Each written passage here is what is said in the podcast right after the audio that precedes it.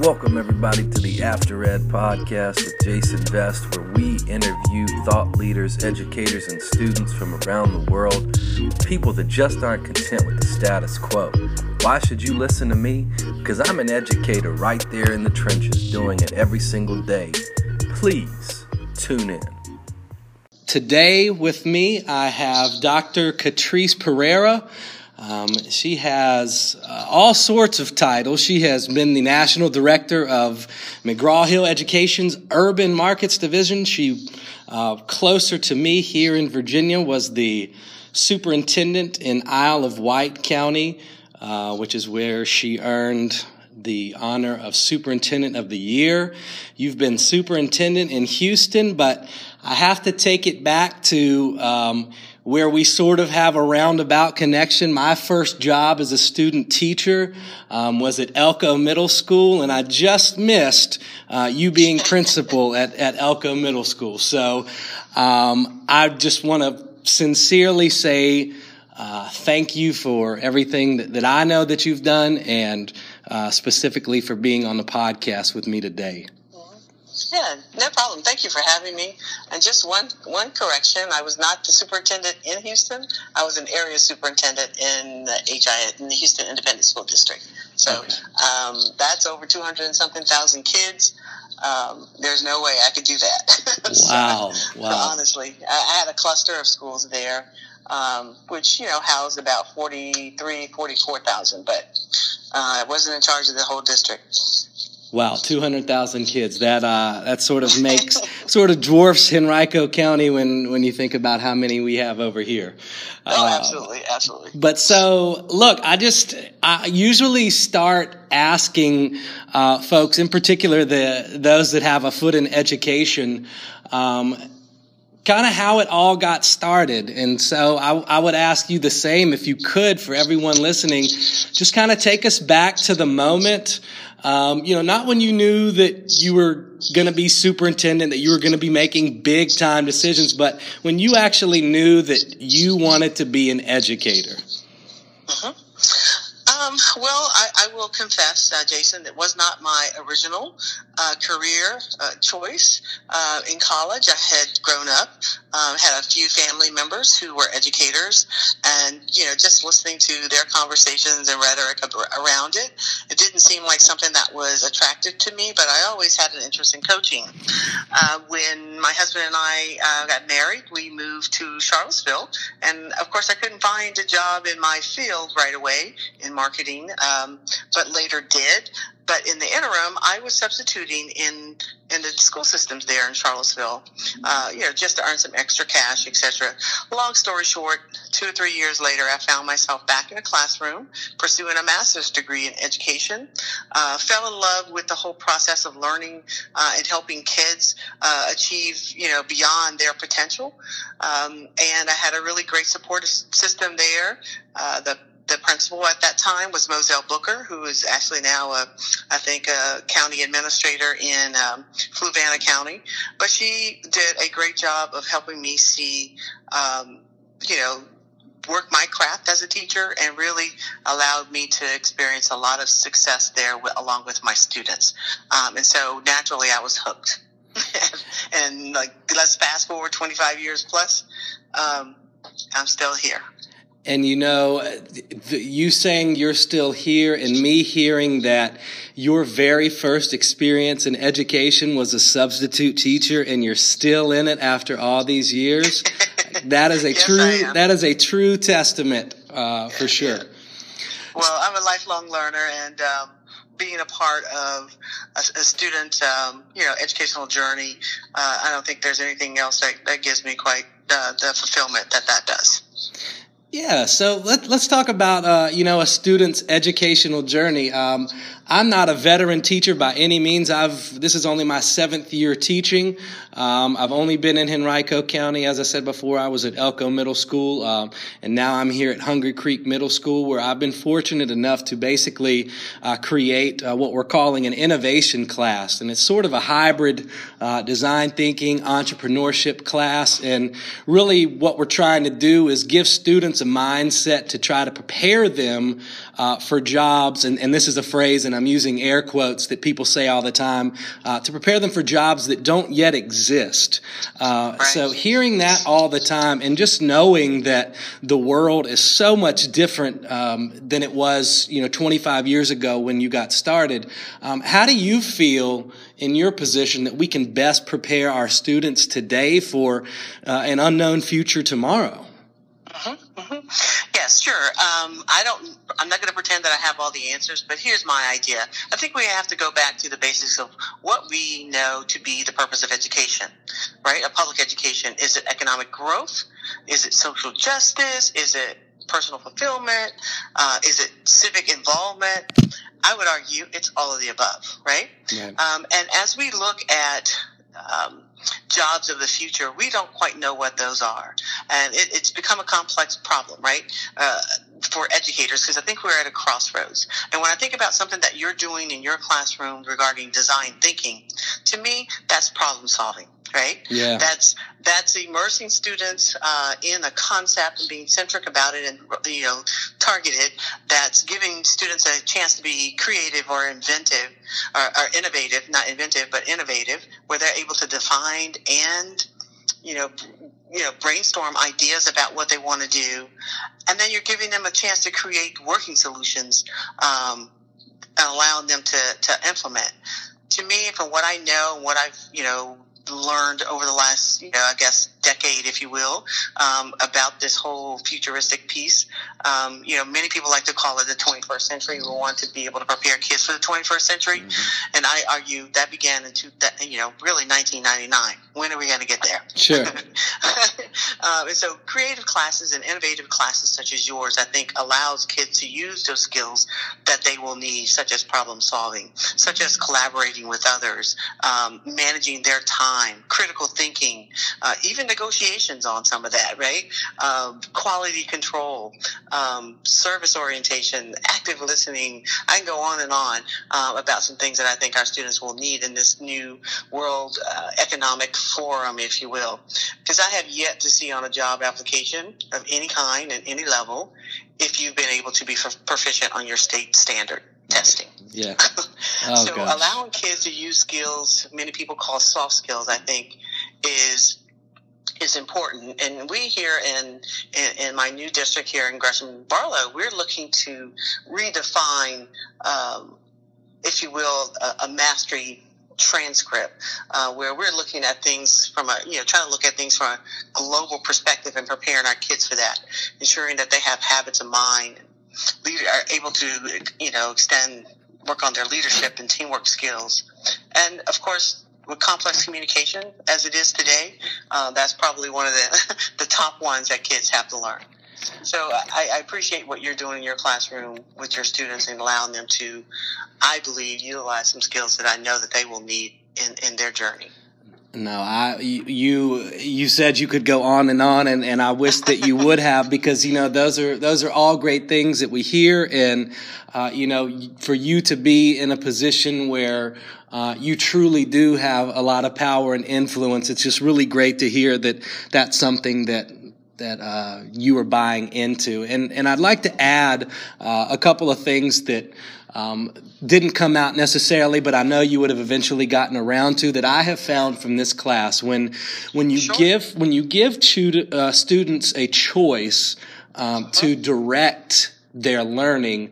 Uh, what ends up happening uh, is that one of the greatest soft skills I think that you could possibly acquire at any point in your life, but as a 13 year old getting ready to go into high school, and that is self awareness. These kids are able to figure out, uh, at least somewhat, who it is that they want to be and who it is that they are.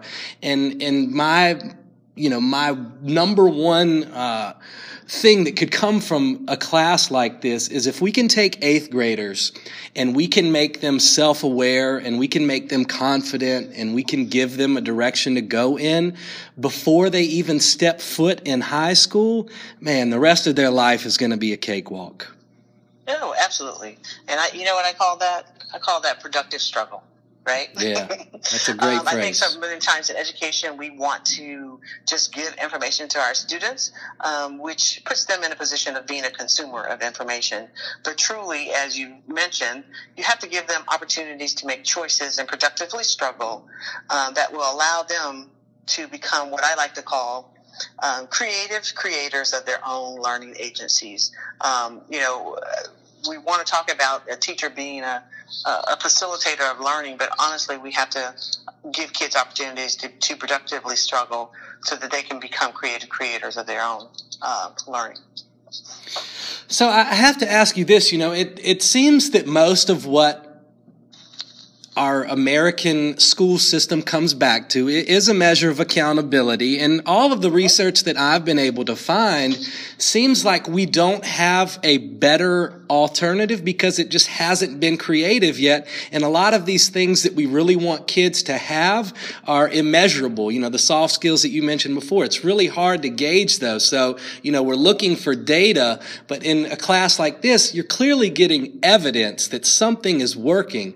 So, you know, this, this is a huge, you know, billion, trillion dollar question, but, you know, how do, how do we start to get away from that multiple choice test being the be all end all when we know that we're seeing evidence in classes like this in other classes around the country?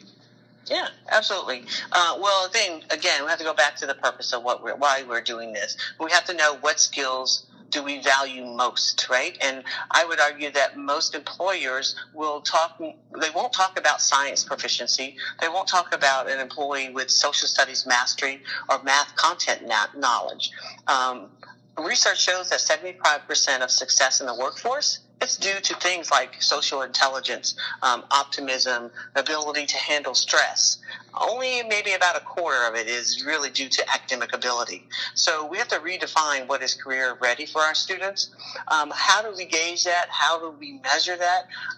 I don't know that there needs to be a measure um, on those things because I think if we're giving kids experiences and exposure and opportunity to refine those skills, that's hard to measure in a bubble sheet. I'm sorry, we just cannot do it right. um, in, in that manner. And again, we have to ask ourselves as a country, what do we value and what is the purpose of, of education? Do we want our students to be compliant? Or do we want our students to be prepared to contribute to economic growth, to social studies? I mean, sorry, not social studies, but social justice, to civic involvement. Uh, those things I talked about um, earlier. When we have to decide um, that what we want, and you know, regardless of what the end goal of accountability is, the means to the end has to change. Otherwise, we're going to keep getting the same things. I hear over and over from employers. I came here to Gresham and looked up information regarding the top 10 jobs that will grow 30% or more in the next 10 years. Right? Yep. None of, none of them talked about being proficient on your state standards, right? All of these jobs included some creative mindset uh, of students that will, they will need of, of technology, manufacturing, of design, of, of uh, medical pieces, of CAD. I mean, the list goes on and on and on. And shame on us as educators if we're not able to prepare our students to contribute in their very community that has provided them with an education. So we're looking to revamp some things here. Not saying that we have to ignore accountability measures. I don't think there's a student or a teacher um, or an educational leader alive that's afraid of accountability. It is truly what does it correlate to and what do we want? Um, I think as educators, we have to take our agenda back from legislators who keep making decisions that are not good for kids and it's not good for learning. No, that that's spot on, and and that is that is a perfect segue. Uh, what I found, uh, so just brief backstory for for anyone that hasn't heard this is that uh, I went to my principal at the end of last year, and I said, "Look, we I really want to do something different." Can I do it? And, you know, principals say, well, we need to do more than that. And so we, we were able to reach out to, uh, basically a higher education institution, a business institution, and then we had support at K-12. And so what I hear all the time is that, uh, you know, we're preparing our kids for college or we're preparing our kids for the real world. But what I've found just in, in less than a year's time is that the folks in higher ed want the kind of learning that is happening in this classroom. The folks in the real world want this kind of learning that's happening in the classroom. So if, if all of this is just, is it as simple as just reaching out to your community and starting these collaborations at whatever micro or macro level it is, just to show legislators that, hey, this is working. Let, like, let's, let's make this the mandate. Uh-huh, uh-huh. Absolutely. It is worth it. I mean, you you, you, know partnerships are key for schools because you know I hate to go back to the old adage you know it takes a village but it really does and the village just not mean just those people living in the in the community but it also means those businesses um, uh, and organizations uh, that can help create some opportunities for students um, and uh, uh, hey, listen, I applaud you for going out and seeking those things. Um, higher ed knows what they need, um, and it's our task to prepare our kids to have a choice to do college, career, civic duty, or whatever it is. They should have that choice and be prepared for either way. Um, that's our call in K 12. Um, so I applaud you for that. Those business partnerships, uh, those are key to any school system's success. Um, when everyone can can be involved and the students see that it's not just about reading, writing, and uh, the old adage of arithmetic, but yet it's about making sure you're prepared to uh, contribute in some way to your community. Um, and I always say, what's good for the locality or the community is good for the state and is ultimately good for this nation. Truly, it's the one way I know how to make this country uh, greater. No, I'm, I'm with you. And, and you got, you mentioned problem solving earlier and, and oh, yes. I was, I was talking self awareness, you know, and, and there's just so much, um, there's just so much negativity in, in every sector and, and pessimism. And, uh, you know, if we can, if we can teach to, you know, you talk about teaching to the test, but if we can teach to optimism, if we can teach to seeing, uh, obstacles as just that and not barriers that are permanent, um, man, and you know, just to have generations of problem solvers and solution oriented folks. I mean, what what a great place um, this will be.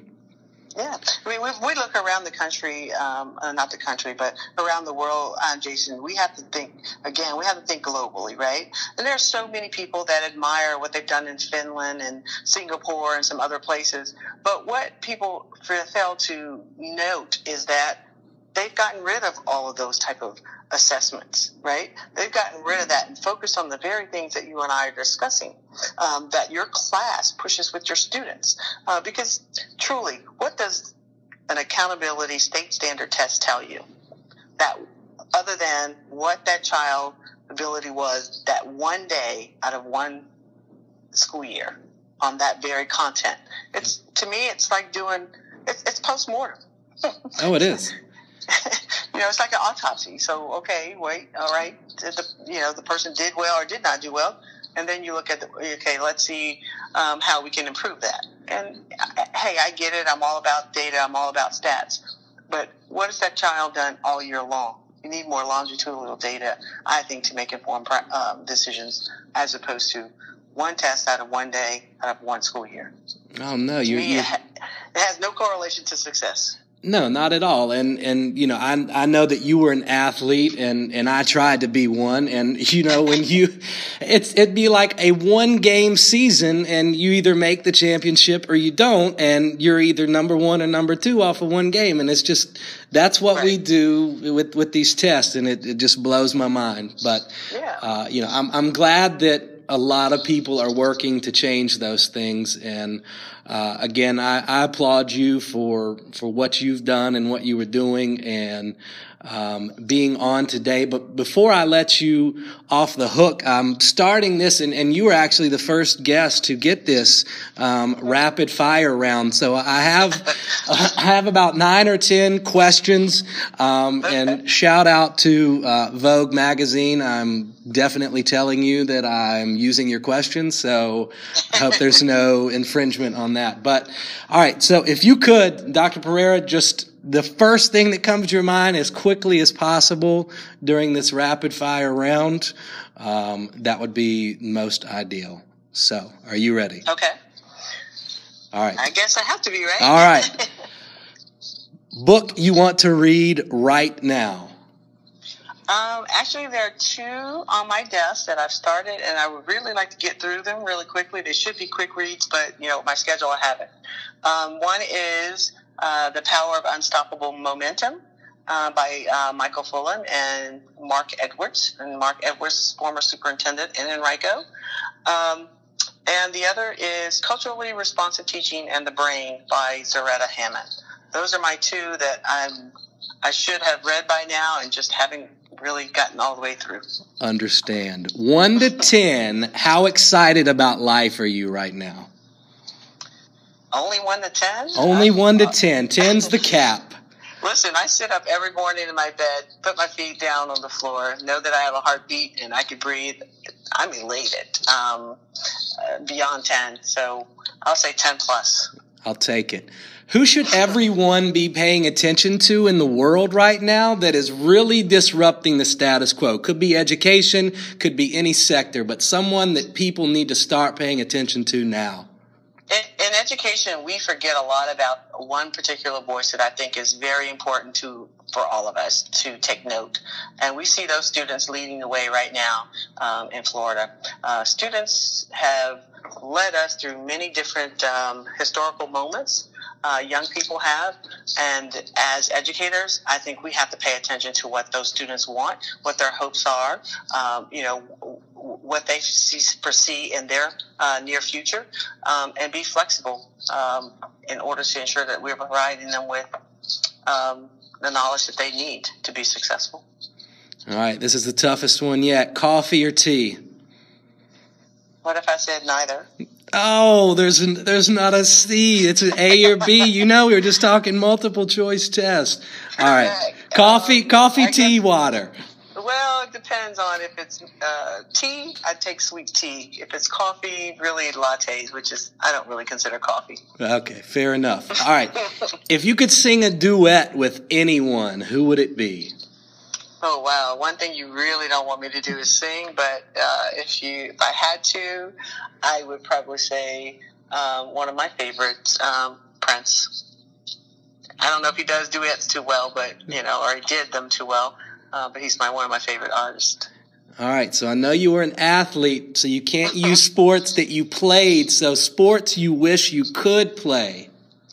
Um, sport I wish I could play that would allow me to grow old with it is is tennis. I, I'm I have too much of a softball swing and I want to hit it out of the park. So, but it's a great sport to grow old with. Title of your autobiography. Title of my autobiography. I'm not done yet. like that. And finally, the best advice you've ever received best advice I've ever received is about having really kind of a what I like to call a seed mentality, uh, which means that when you feel like you're buried, truly it's an opportunity for you to continue to grow. So take that, uh, uh, the, the, the, lessons from it, um, and keep learning, uh, because you know I, what I've come to learn is that there's no such thing as a mistake if you're learning from it.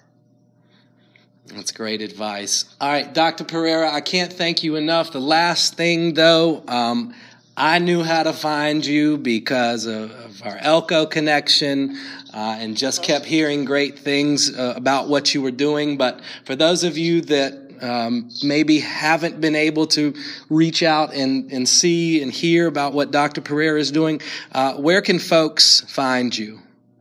I'm really on uh, one social media outlet, and that is Twitter. Um, I like to give people a, a, snapshot or a sneak peek, if you will, into the world of education. Um, and I try to put out something every day. Um, but I'm on Twitter and very active. All right, Dr. Perera, thank you so much for being on today. Best of luck with the rest of the year. Jason, thank you very much as well for the opportunity. I've enjoyed it. Uh, and good luck to you and your students. And if ever I can be of assistance, you know how to contact me. All right. Thank you, ma'am. Hey everybody, Jason Vest here from the After Ed Podcast. I hope you enjoyed today's episode.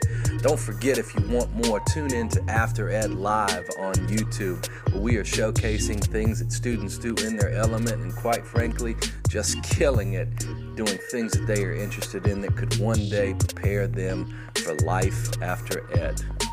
Have a good one.